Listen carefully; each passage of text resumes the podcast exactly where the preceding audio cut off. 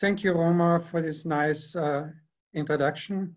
Uh, also, I want to thank uh, Roma and Franco for organizing uh, this event. And uh, also I want to thank Professor Milani to invite us to this uh, program in Iranian studies. Professor Milani participated in 2018 in a, a conference in Vienna on Iran in the international system uh, we had uh, international participants, scholars, academics from all, all, over the world. From the US, of course, there was Abbas Milani, but uh, also uh, Shirin, uh, Professor Shireen Hunter. And uh, from Europe, we had, had participants from Paris, Vienna, Warsaw, all over Europe. And of course, we had Iranian scholars and scholars from Asia. Um, the result of this uh, conference was this uh, book, Iran in the International System Between Great Powers and uh, Great uh, Ideas, which, which appeared uh, early this uh, year. The book is organized along three levels. So one level is the international level, the influence of great powers on Iran historically and current the uh, great powers always had a great uh, impact on uh, Iranian policies. The second level would be international organization and multilateralism. So we focus on the United Nations, the IAEA, and mainly on the JCPOA, the multilateral Iran nuclear deal. And the third level would be uh, Iran in the region, uh, local and domestic issue, issues looking from the uh, historical, political, economic, and cultural uh, aspect. And uh, also we have uh, included the uh, historical prose uh, essay about an eyewitness of the Iranian revolution. And Amitra Shahmoradi will read an excerpt about this. So my chapter uh, is um, uh, about the JCPOA. I put the JCPOA in uh, to a larger uh, political uh, context. I have uh, some personal experience with the JCPOA. the JCPOA has been negotiated in Vienna 2015 in the final phase for about one month. And I almost every day went to this hotel Coburg where the negotiations took place in order to get uh, informations uh, out uh, what's going on. So once in a while, uh, Secretary of State John Kerry or Foreign Minister, Iranian Foreign Minister Javad Zarif would appear at the balcony and say something, not much about substance, but uh, eventually we got the impression that uh, in this hotel, every full stop and every comma has to, had to be agreed uh, upon. And the result was uh, the best negotiated uh, arms control agreement in history with comprehensive verification measures. And in, in contrast, what we hear from uh, the Trump administration and from the Israeli prime minister, uh, this agreement is permanent. So it doesn't have an uh, expiration date. Uh, the preamble says that uh, Iran never will acquire uh, nuclear weapons. And uh, the agreement is based on international law because it's enshrined in UN Security Council Resolution 2231. Uh, uh, of course, certain provisions have an expiration date, technical provisions from 15 years to 35 years, but they can easily extend it and renegotiate it.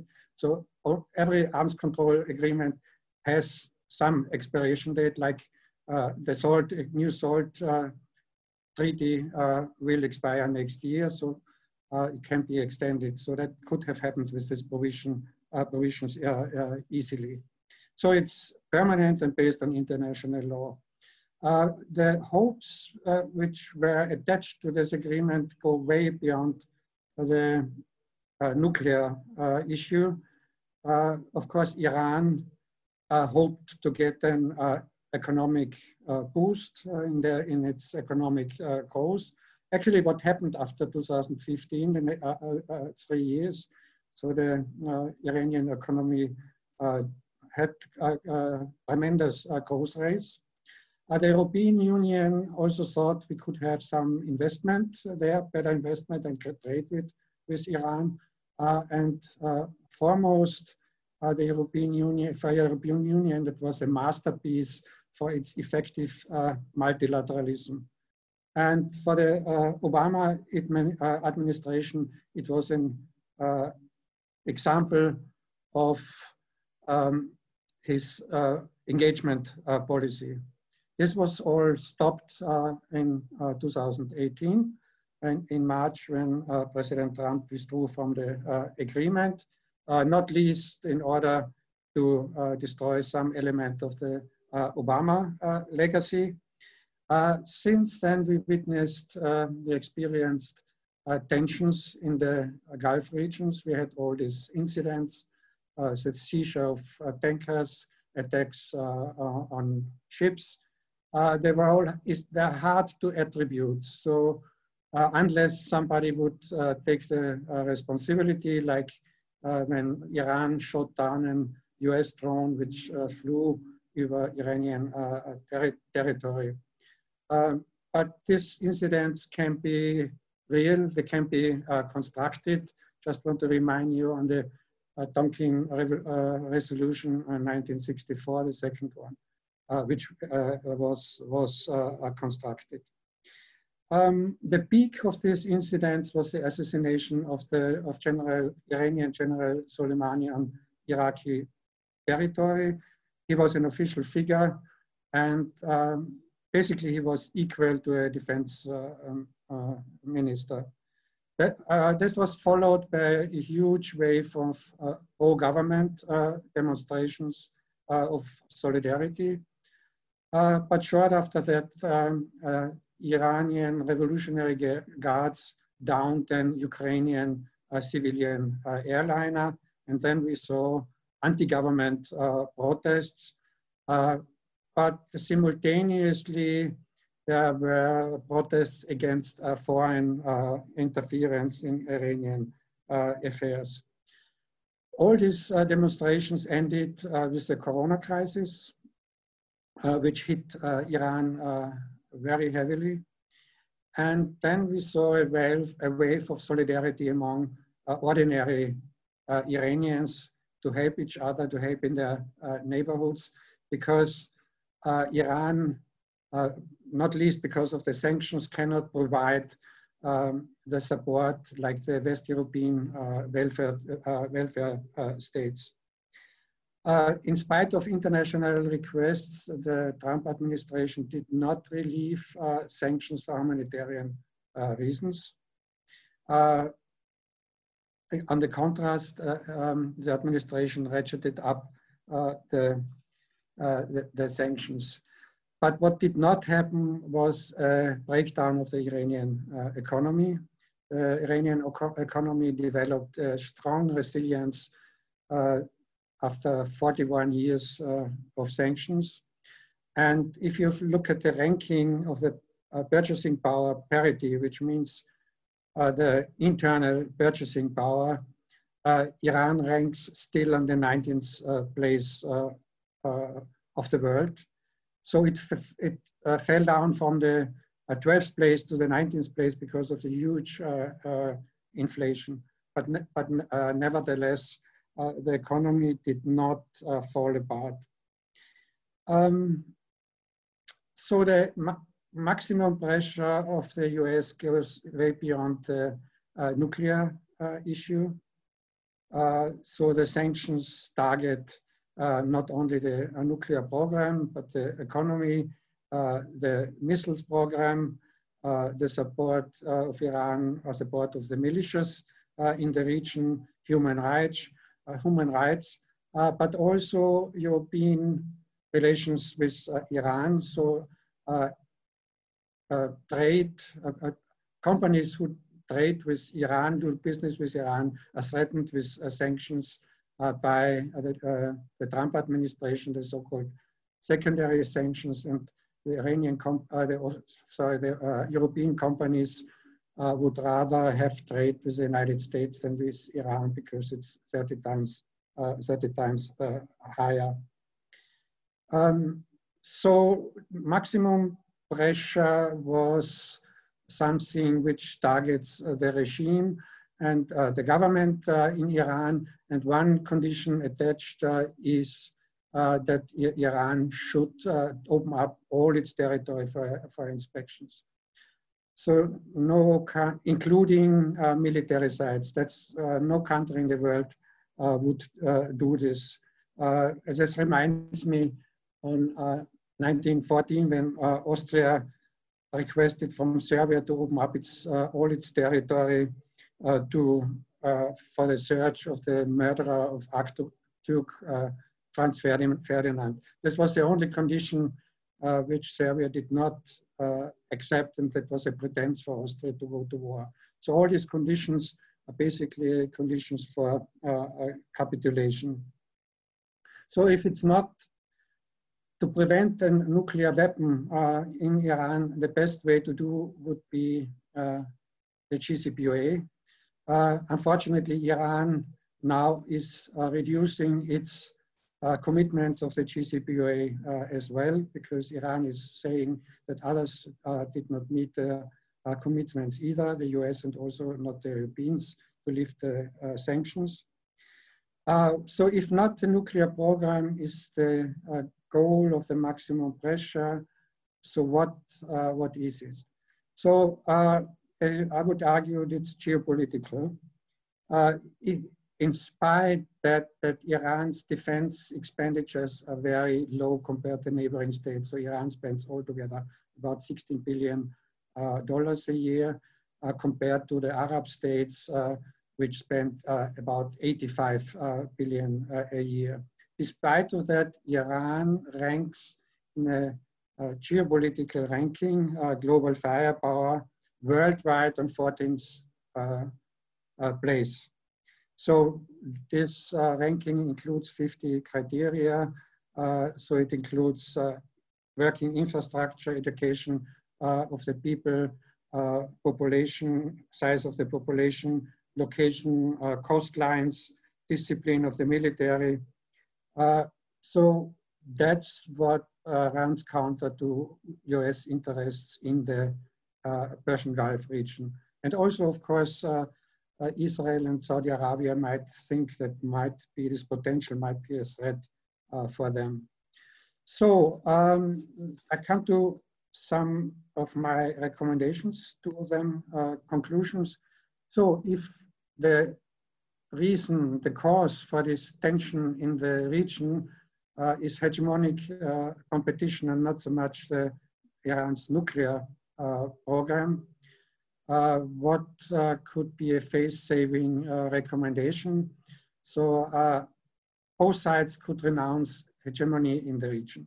So that sounds very naive, but we have a historical analogy and when US President Nixon went to China in 1972 and met uh, Mao Zedong, uh, together with uh, Uh, Secretary of State uh, Kissinger, so they uh, adopted an, the Shanghai Declaration at the beginning of the summit, where both sides renounced hegemony in East Asia. Uh, so that was a face-saving uh, document. And Mao Zedong said, I do not want to support all these insurgents in East, communist insurgents in East Asia anyway. And President Nixon was, look for was looking for arguments to get out of the uh, Vietnam uh, War.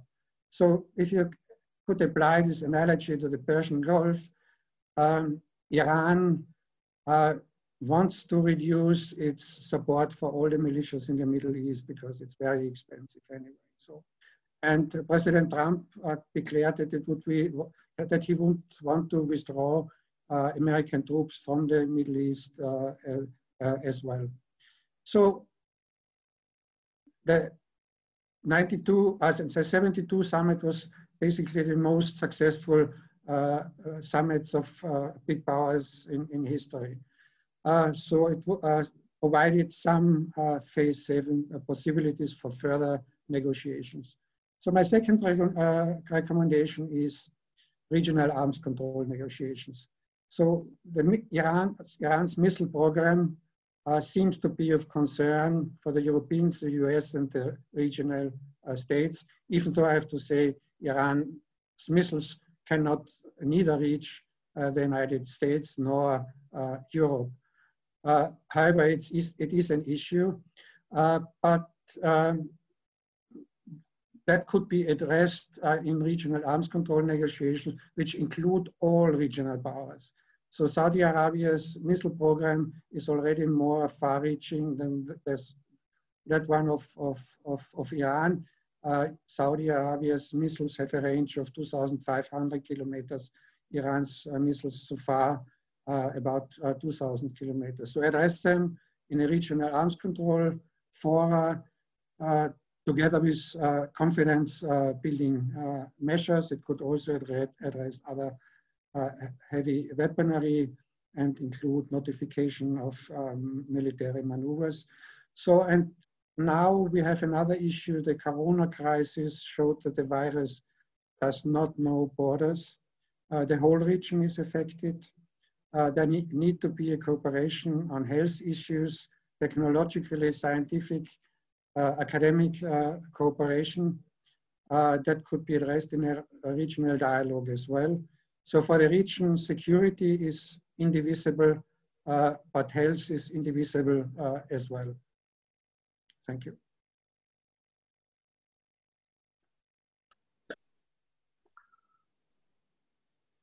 So I guess it is my turn. Yes, please. Yes, thank you. Well, first of all, uh, I want to uh, thank Professor Gärtner and uh, Shahmoradi for including me in that remarkable uh, conference, uh, walking around the University of Vienna is literally like walking around uh, the who's who of modern intellectual history, economic history. And for me, it was a great pleasure to be introduced to both the campus and to the uh, very interesting collection of people invited to the conference. There was a second reason I was very grateful to be included, and that was because uh, for the first time after I had left Iran, I had an occasion to be part of the same conference with people who I had worked with and taught with at Tehran University Faculty of Law. That was made possible because of that conference, and I was very, very grateful. Uh, the subject of my paper uh, in uh, this collection, and it is a fascinating interdisciplinary uh, collection of essays, as the conference was, uh, is about um, the difficulties that Iran uh, is now facing uh, in finding its place in the international system. And the argument that I have made uh, is that even in the best of circumstances, and the Iranian regime is certainly not the best of circumstances, one could argue, as I believe, it might well be the worst of circumstances in terms of mismanagement of the economy, mismanagement of society, uh, mismanagement of politics. But even if it was the best of circumstances, uh, Iran would find itself in a very difficult uh, moment because I think we are experiencing uh, uh a very difficult moment of history. When I wrote the paper, uh, I, I, thought it was very difficult. I think today, because of Corona, uh, because of everything else that is happening, because of the demonstrations against a brutal murder of African Americans in this country, the rise of populism, the crisis that I was referring to has become even more uh, serious. But the crisis I was referring to is both a global crisis and very specifically an Iranian uh, moment of crisis. The crisis is because I think, uh, as I wrote in the paper, uh, that we, we are in what scholars call the second machine age, where everything is becoming digitalized. And when you think about all of that, it has profound ramifications for international relations because many of the central concepts of international relations, many of the central concepts of political theory, many of the key ideas about modernity, for example, are being challenged in ways that need to be uh, included in our theoretical understanding, need to be included in our uh, policy analysis. The notion of sovereignty, the notion that a state has sovereign rights over its territory. It has sovereign rights over uh, what uh, people in that uh, society read.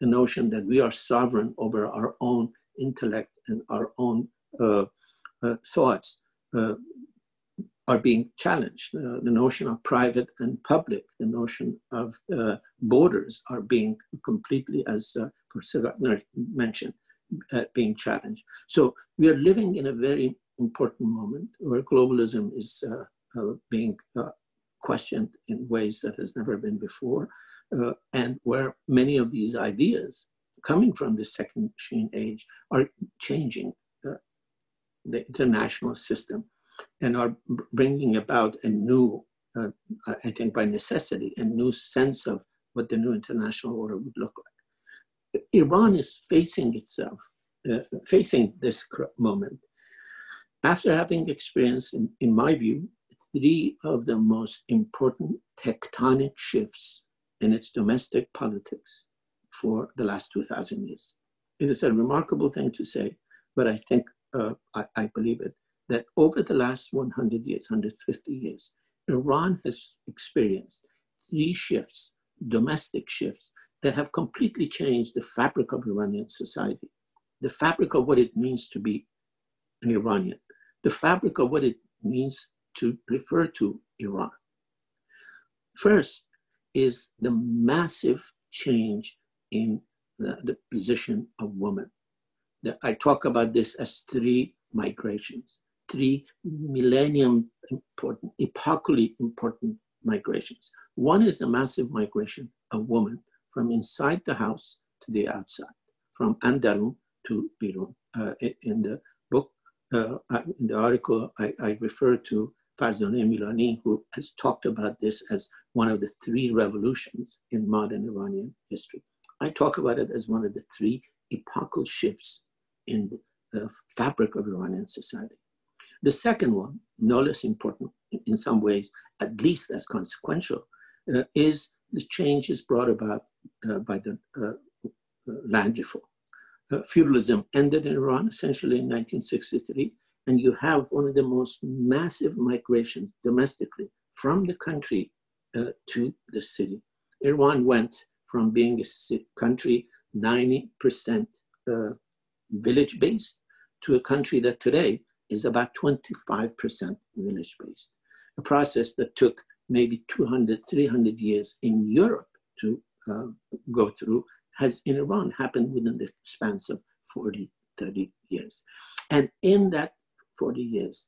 You have this massive migration to the city of people from the country who had brought their own cultural ethos to the city, and they had brought this cultural ethos to the city under conditions where uh, political discourse, political free discussion was not permitted in Iran. The only force from 1960s when this movement was happening, the only force that was more or less free to engage in uh, public discourse, to uh, have its own schools, to have its own uh, centers for collecting funds were the religious forces.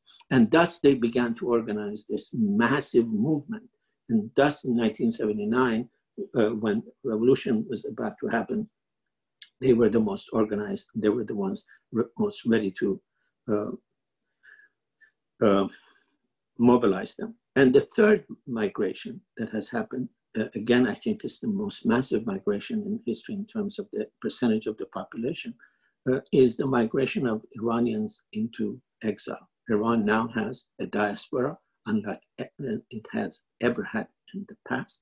And it's a diaspora that is very uh, active economically, it's very powerful economically, scientifically, scholarly, entrepreneurially, and they are very much an integral part of what is going to happen to Iran and how Iran's future uh, will be uh, negotiated. So, at a very uh, crucial moment in history, uh, Iran is trying to find its place in this new order uh, with a regime that is, in my view, increasingly, incredibly incompetent, but also at the moment of its cultural history, of its political history, of its economic history, that is fraught with many, many uh, historic changes and dislocations. Thank you very much. Is that okay? Yes, that's great. Thank you. Okay. Why are you so far away? Why didn't you hold me? But I see your splendor and your beauties. But I see your mighty mountains. But I smell your fragrant flowers. But I see your old trees. But I see your reddened sky. But I feel your warm sun.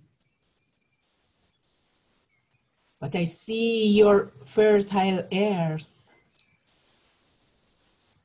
But I see your familiar people. Why didn't you want me?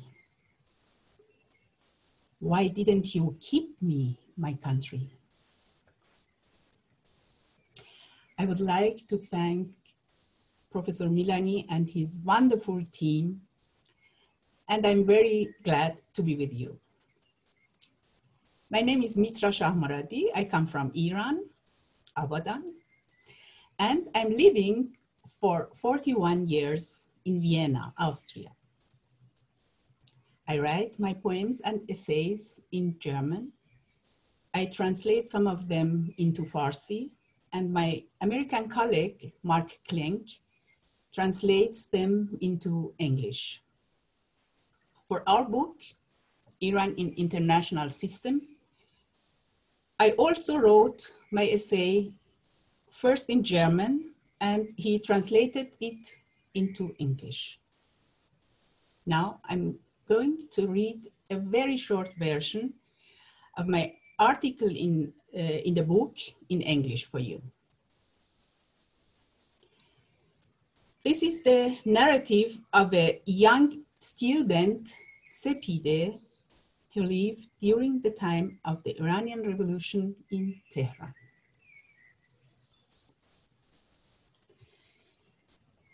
This is the year 1978, and Sepide is about to finish her studies. Frequently on, the, uh, on her way to the art university and also in the evening after work, she sees the increasing unrest on the streets, which had earlier began in 1977. at some point, a state of emergency is declared and nobody is allowed to be on the street after eight o'clock in the evening.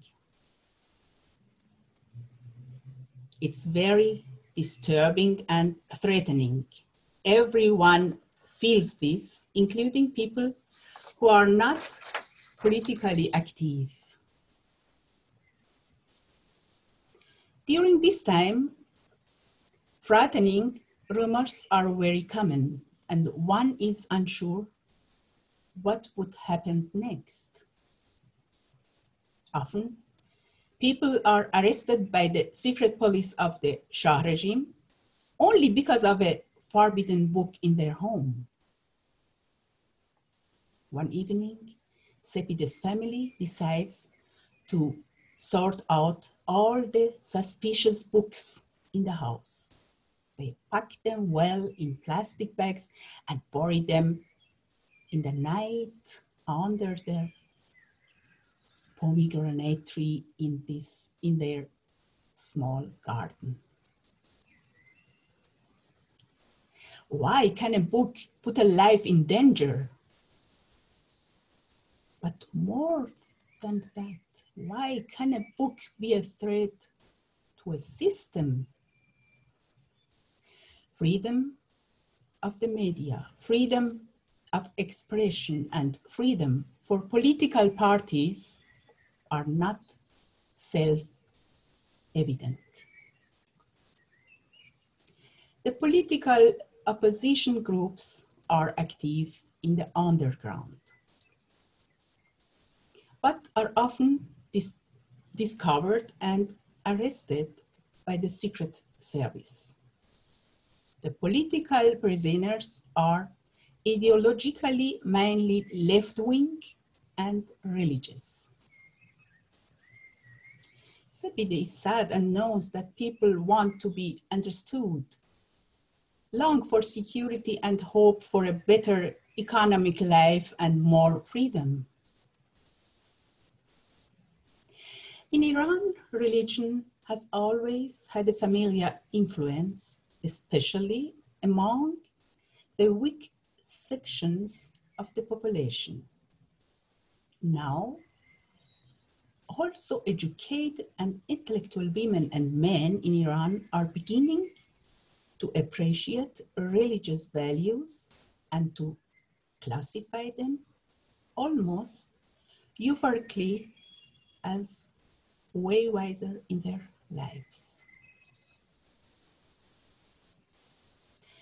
The religious trend is winning more and more followers and support, which is ultimately exploited by the religious leaders for their goals.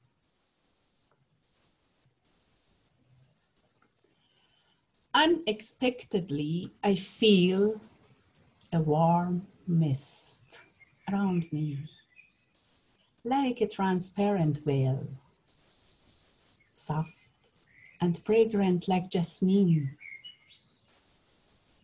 I see a birthing cloud, it rains rose water, washes all the dust of the war a warm fog, a transparent veil. I see myself, I see God.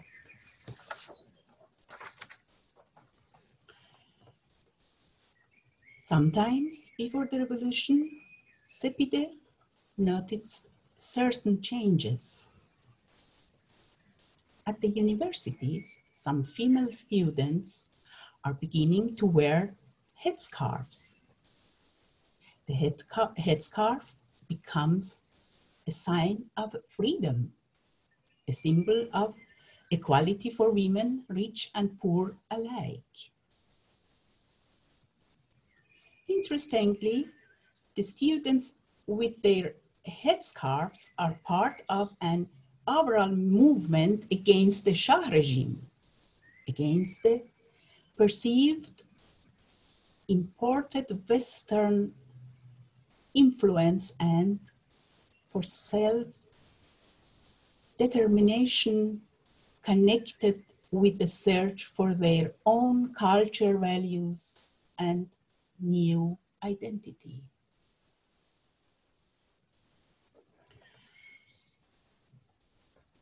People, especially women, are not aware that these means,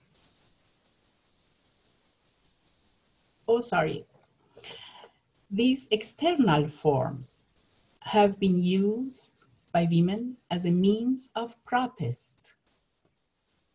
People, especially women, are not aware that these means can later be used to oppress them, such as clothing regulations. Sepideh is witness of this time and knows that women are an essential part of this movement and that they are equally involved in shaping the revolution. She soon realizes that there are winners and losers among women within the new system. Those women uh, who do not feel bound to religious traditions and had certain personal freedom in the previous system must accept massive restriction in their daily life under the new order. The other group of the women gained previously unknown freedoms after the revolution of 1979, such as access to studies and work. People did not expect such a loss of their personal freedom after the revolution, especially those women who fought for freedom and played an active part in shaping the revolution. It is with regret that more and more women realize that restricting their clothing is not the only way they lost their freedom.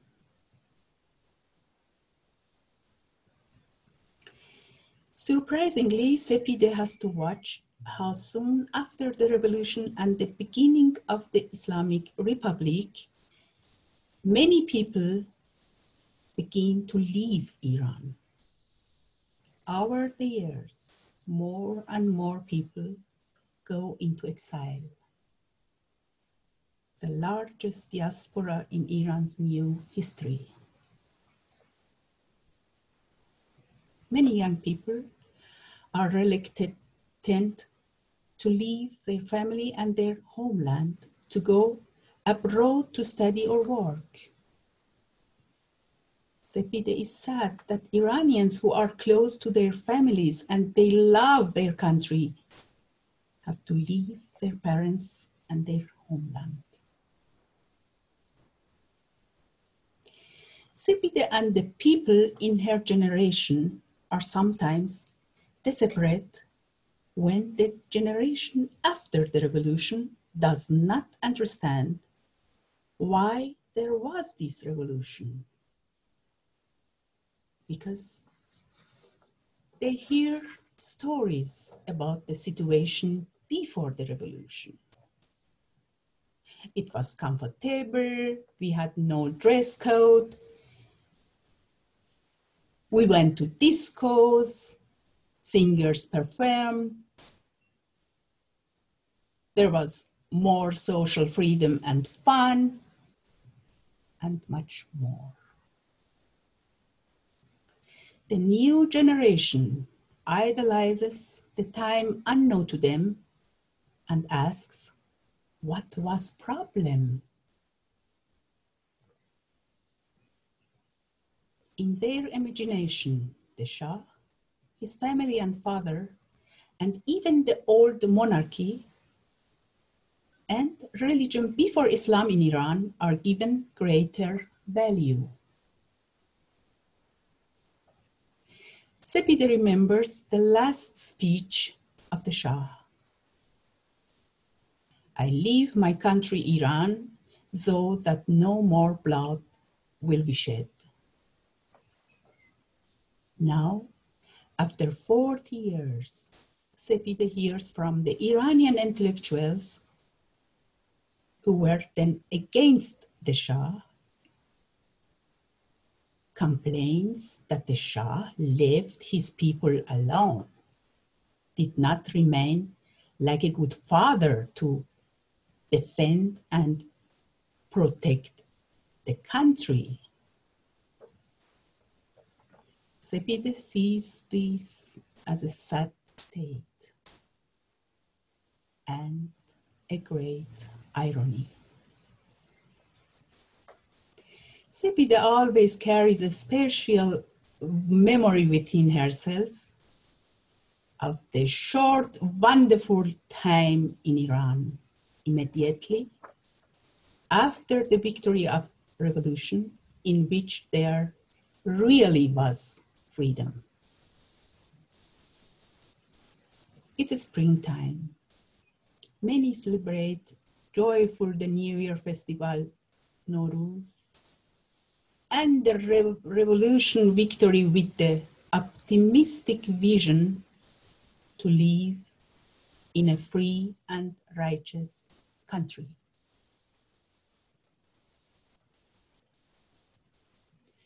When did the sun disappear? When did love emigrate?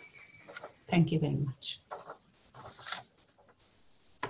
Thank you, everyone. We have a few questions coming in from viewers. There are a few about the JCPOA, so I'm going to combine two of them.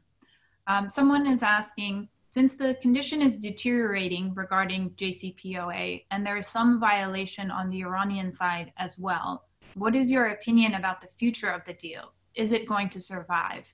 And another viewer asks, um, do you think the JCPO could be revived if there is a new administration in the US next year?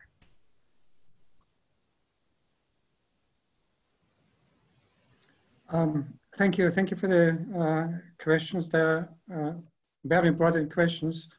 Um, uh, we can um, really be skeptical whether the JCPOA uh, will survive. And um, since uh, President Trump withdrew us, uh, 2018, after one year, Iran started to um, reduce uh, its commitments uh, of, to the agreement as well. Uh, Iran is arguing that's within the framework of the agreement, which is true because Article 26 and 36 would say if some party to the, to the agreement uh, would violate it, uh, the other parties would not be bound to it uh, as well. Um, so Iran on a very li limited level started several steps Iran undertook increasing the uh, uh, uranium enrichment uh, capabilities beyond this 3.76 percent. It increased the number of, of centrifuges, introduced some new generation, and also increased the stockpile of low enriched uranium. still, everything is reversible. So that was a reaction to the mainly to the Europeans, because the Europeans were not able uh, to um, uh, abide by the agreement as well uh, to lift the sanctions. And the Europeans couldn't do that because they were afraid of the secondary sanction of the US. And that was a miscalculation by the, by the Iranians because the Europeans could not meet the expectations uh, of Iran. And now Iran is uh, playing with the idea we could get a nuclear weapon if we wanted. So uh, that runs the idea that Iran never will require, uh, acquire nuclear, uh, nuclear weapons. So uh, that is reversible. Uh, that's uh, possible if sanctions are lifted. And that might be possible after the change in the administration in Washington, because Biden, of course, was part of the Obama administration, which negotiated the agreement uh, the Europeans started the, the, the, the, talks, but later on the uh, uh Obama administration uh, um, uh, was included in the negotiations, and finally that was an important contribution by the by the U.S. So I don't think that a Biden administration would go back to this, but the Biden administration would attach several other, probably other conditions to the agreement, maybe not uh, dis, uh, dissolve the agreement altogether, but negotiate uh, some extensions of some provisions. So I would be optim cautiously optimistic that the JCPOA would be revived with some changes under Biden, Biden administration. Uh, tensions, other issues, of course, uh, the missile issue uh, will uh, have still to be discussed because the missile, missiles are not part of the JCPOA.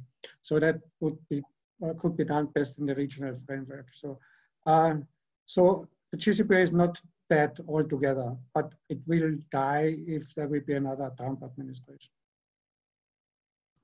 Thank you. Professor Milani, this question is for you. What is the impact of the migration of villagers to the city and on both villages and the city? I think the uh, impact uh, on the village gradually has been to, uh, first of all, uh, make Iran um, very seriously uh, in a crisis in terms of its food uh, security. Iran, even with its current population, and Khamenei and some of his supporters keep talking about the new parliament, for example, one of the only things they want to do is increase the population to 150 million, uh, never thinking about where they're going to feed this, what is the issue of food security. So one aspect has been the damage that was done, uh, even uh, under the Shah, uh, to the agricultural system because many uh, farmers could not sustain themselves with the small plot of land that they were given. And furthermore, uh, the new monies that were coming in, the petrodollars that were coming in, made the cities a magnet. This is a pattern that has happened in other petro-rich countries.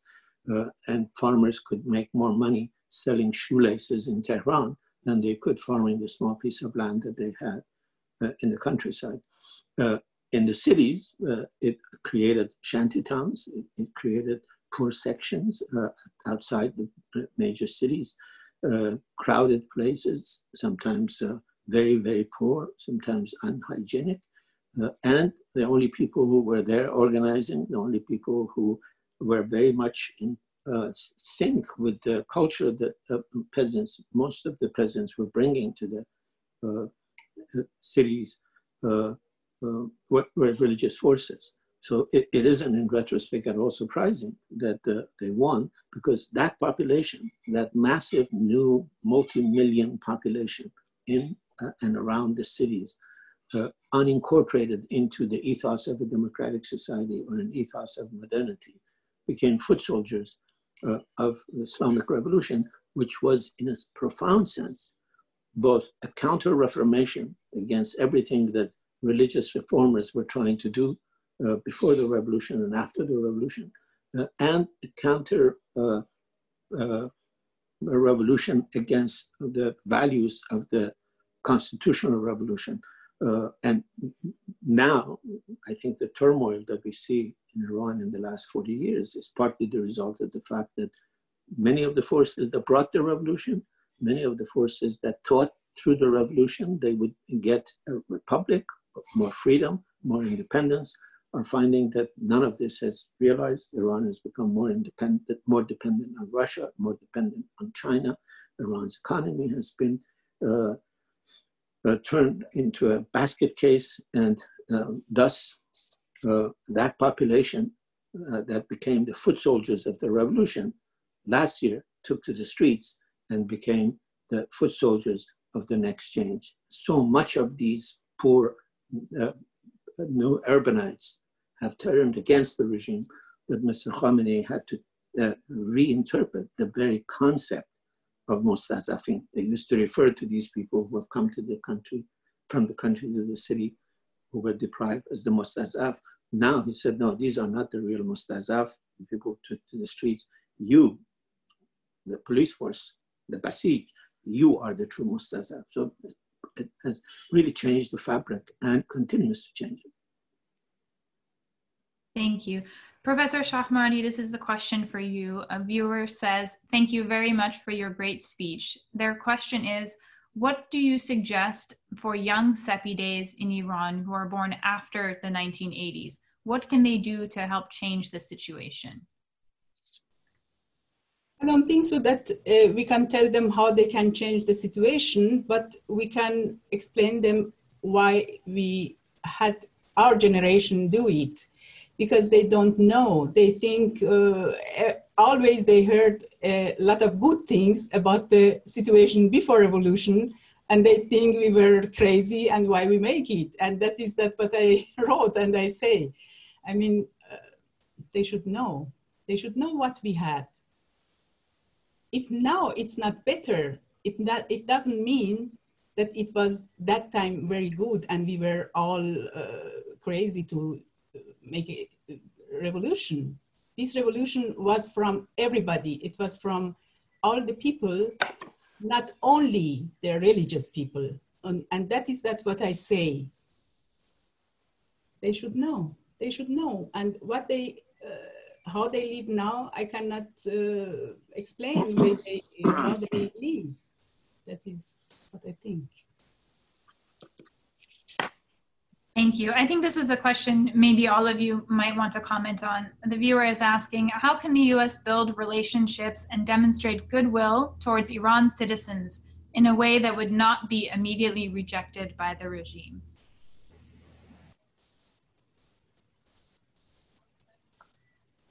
Who, who wants to go first? Professor Milani, please. Okay. Uh, first of all, I think uh, we have to establish uh, one important fact. There is relationship between people and then there is relationship between governments. Uh, the relationship between governments need not always be the same as the relationship between people. Furthermore, I think there isn't one Iran. There is the Iran of Mr. Khamenei, who is absolutely intransigently, unabashedly anti-American and doesn't seem to want to normalize relations. He's used every occasion that he's had, including the uh, period before the Trump administration came to make sure that the nuclear deal did not translate to normalized relations with the United States. But in Iran, there are other people who are trying to normalize relations. There were people in that Vienna conference from Iran who understood that the normalized relations with the United States is not to the detriment of uh, Iran. So I think uh, the, if any administration wants to establish uh, normalized relations with Iran, for example, if they want to encourage the Iranian people to uh, fight for their rights, uh, they should show that they are on the side of the people. Uh, the Trump administration's ban, for example, on the travel by, Iranians, for example, to me is extremely counterproductive. The ban on medicine is extremely counterproductive. There should be no ban on medicine. There should be no ban on food. The people of Iran should know that any administration here is on the side of the people if you pressure the people uh, and then allow the regime to make money off uh, the ban, for example, if you allow regime activists to travel all over the United States, get visas to Europe, you, we now have this uh, judge who has gotten a visa to Europe, and nobody knows who gave him, whereas Iranian students can't get visas. That kind of a thing has to change, and the Iranian people have to know that they have a friend not just in the United, in the people of the United States, but also in uh, any uh, prudent uh, administration in Washington. Um, yeah, I agree uh, uh, entirely with Professor Milani that uh, Iran's government, or some say the regime, is not a monolithic bloc. So there are several fractions and the Iranian political system is very complicated. And I guess Professor Milani could uh, lecture one uh, semester to explain the Iranian uh, political uh, uh, system. So we should uh, be careful who is saying what. And we hear once in a while voices, very strong voices out from Iran against Israel and against the United States uh, does not reflect uh, the whole uh, political uh, picture in Iran. And I just want to remember you that Iran several times tried to reach out uh, to the US administrations, that especially after 9-11, uh, Iran tried to do it several times, showed its solidarity with the US. but unfortunately, President Bush put Iran on the axis of evil at that time uh, but it worked then with the Obama administration under uh, negotiating the uh, JCPOA. Uh, so Iran once in a while uh, also helped the US uh, in military terms. So Iran gave the US military advice about after 9-11 about the Taliban. So it's not all lost. And there are always signs of possible future cooperation. And uh, now, I guess, one uh, optimistic, which is very little of sign, is the prisoners exchange where we had uh, last uh, last week. So this could be uh, uh, built upon. Iran has um, some, so there are isolationists in Iran who do not want to have contacts with uh, the United States altogether. But there are also those who are open, and the Revolutionary Guards have several factions as well. So some uh, call for the destruction of Israel once in a while. Uh, others want to have an open economy because they're entrepreneurs. They want to have investment. They want to uh, make money.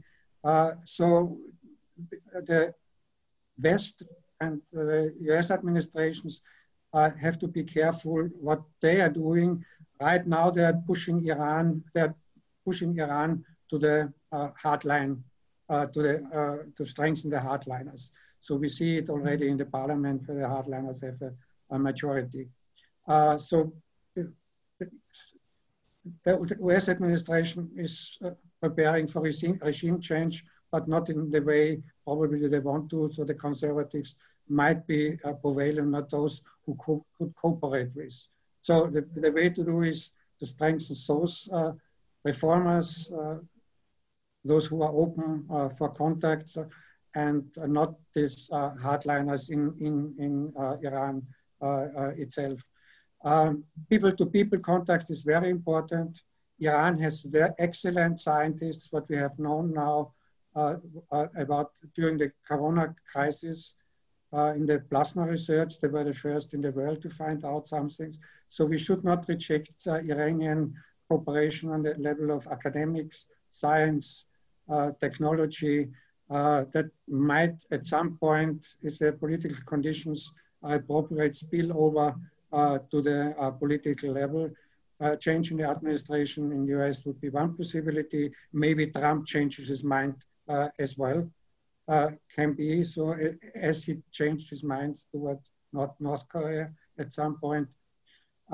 so um, it's it's possible, but one thing I have to say, one general point, Iran is not, no matter what government is in Iran, Iran is not going to negotiate from the position of weakness. That's so maximum pressure does not work. Iran has to be, has to have a feeling that they're negotiating from the position of strength.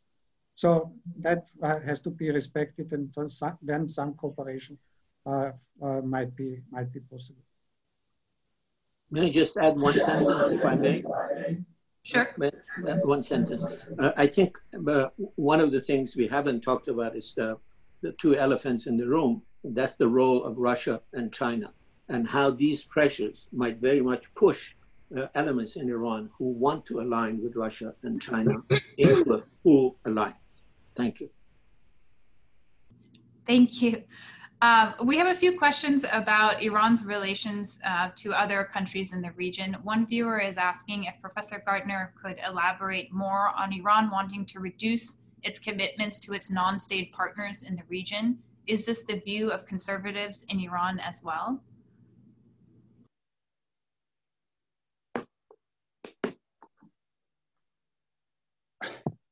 Probably, probably as well.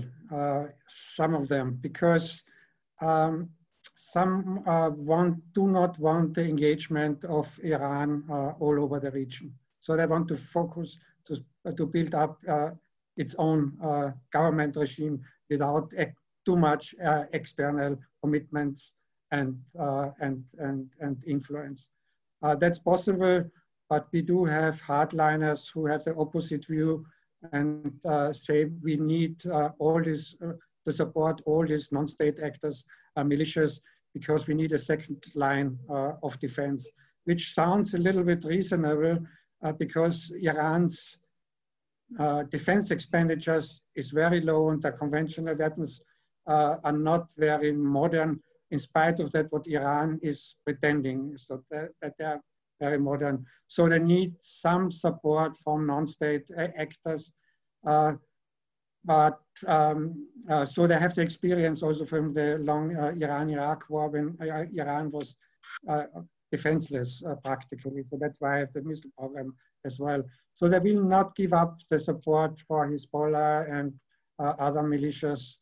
I have to say these non-state actors, they act mainly autonomous. They need the support by Iran in many ways, but they are not proxies of Iran. So if we have uh, militias like the Kata'ib Hezbollah in Iraq, so they have their own agenda. So that's not what the media here transports, that they are uh, puppets of the Iranian regime. So that's, that's uh, definitely not true.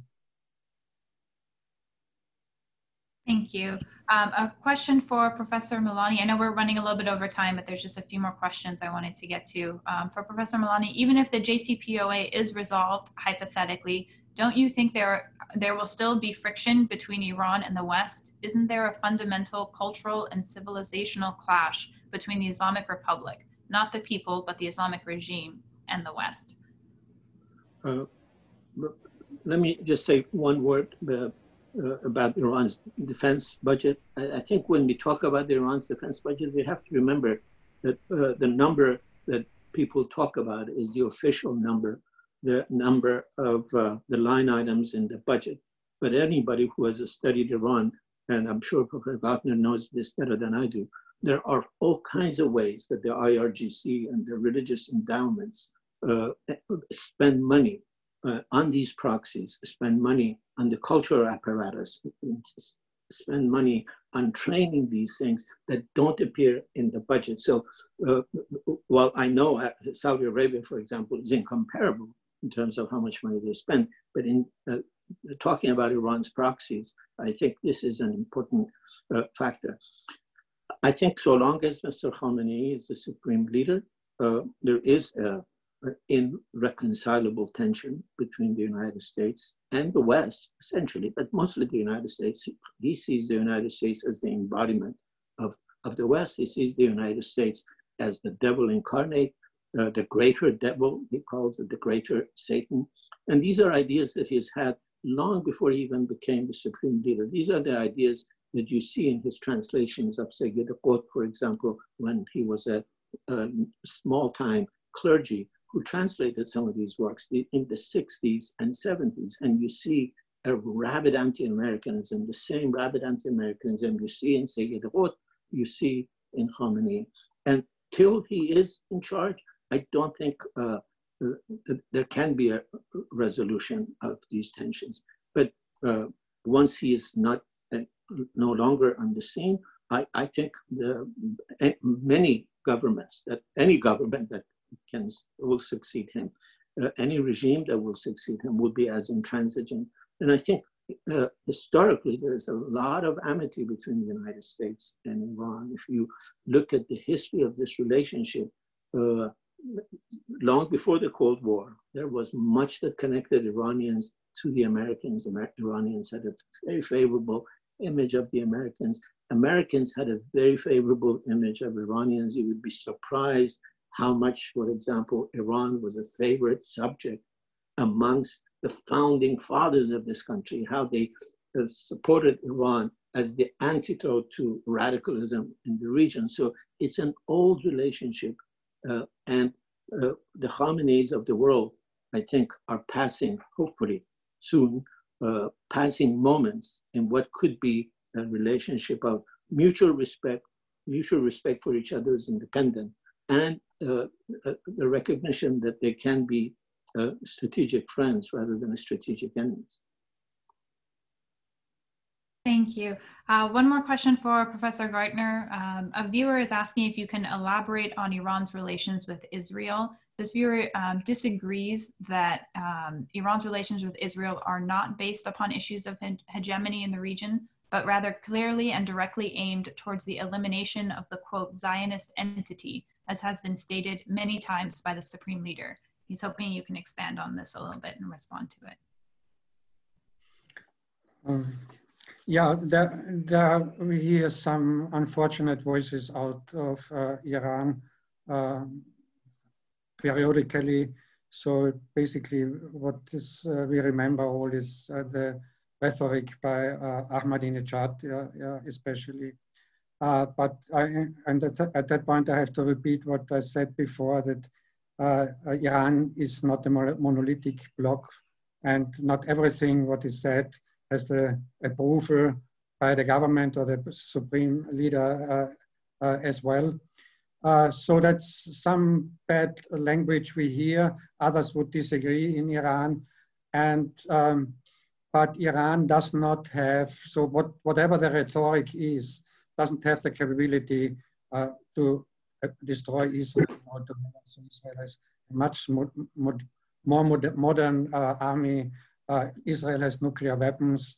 So we shouldn't take it too seriously, but unfortunately, the last couple of years, the last year, we heard voices from many sides which called for obliteration, extinction of the other side. So we hear several voices out of Israel as well uh, that, the tentacles of uh, Iran uh, should be cut off. President Trump spoke about the obliteration of Iran, the destruction of cultural goods. So that's a bad language, uh, which could lead to a self-fulfilling uh, prophecy. So I hope in Iran, those who have a more uh, moderate language and rhetoric would basically prevail. Otherwise, uh, everybody would refrain to these uh, quotations, what you, uh, the, the, the person who asked the question was, was, was saying. yeah, yeah, all right. Thank you. I know we've run over time. If if anyone has any more comments they'd like to add, please do. But if not, I think we can end here. Thank you all. We're receiving a lot of comments um, thanking you all for your talks. Um, Professor Shahmoradi, people are thanking you for your beautiful reading. Um, we at Iranian Studies thank you all for uh, participating this morning and we look forward to talking to you soon. Thank you. Thank you. Thank, thank you. you. Goodbye. Goodbye.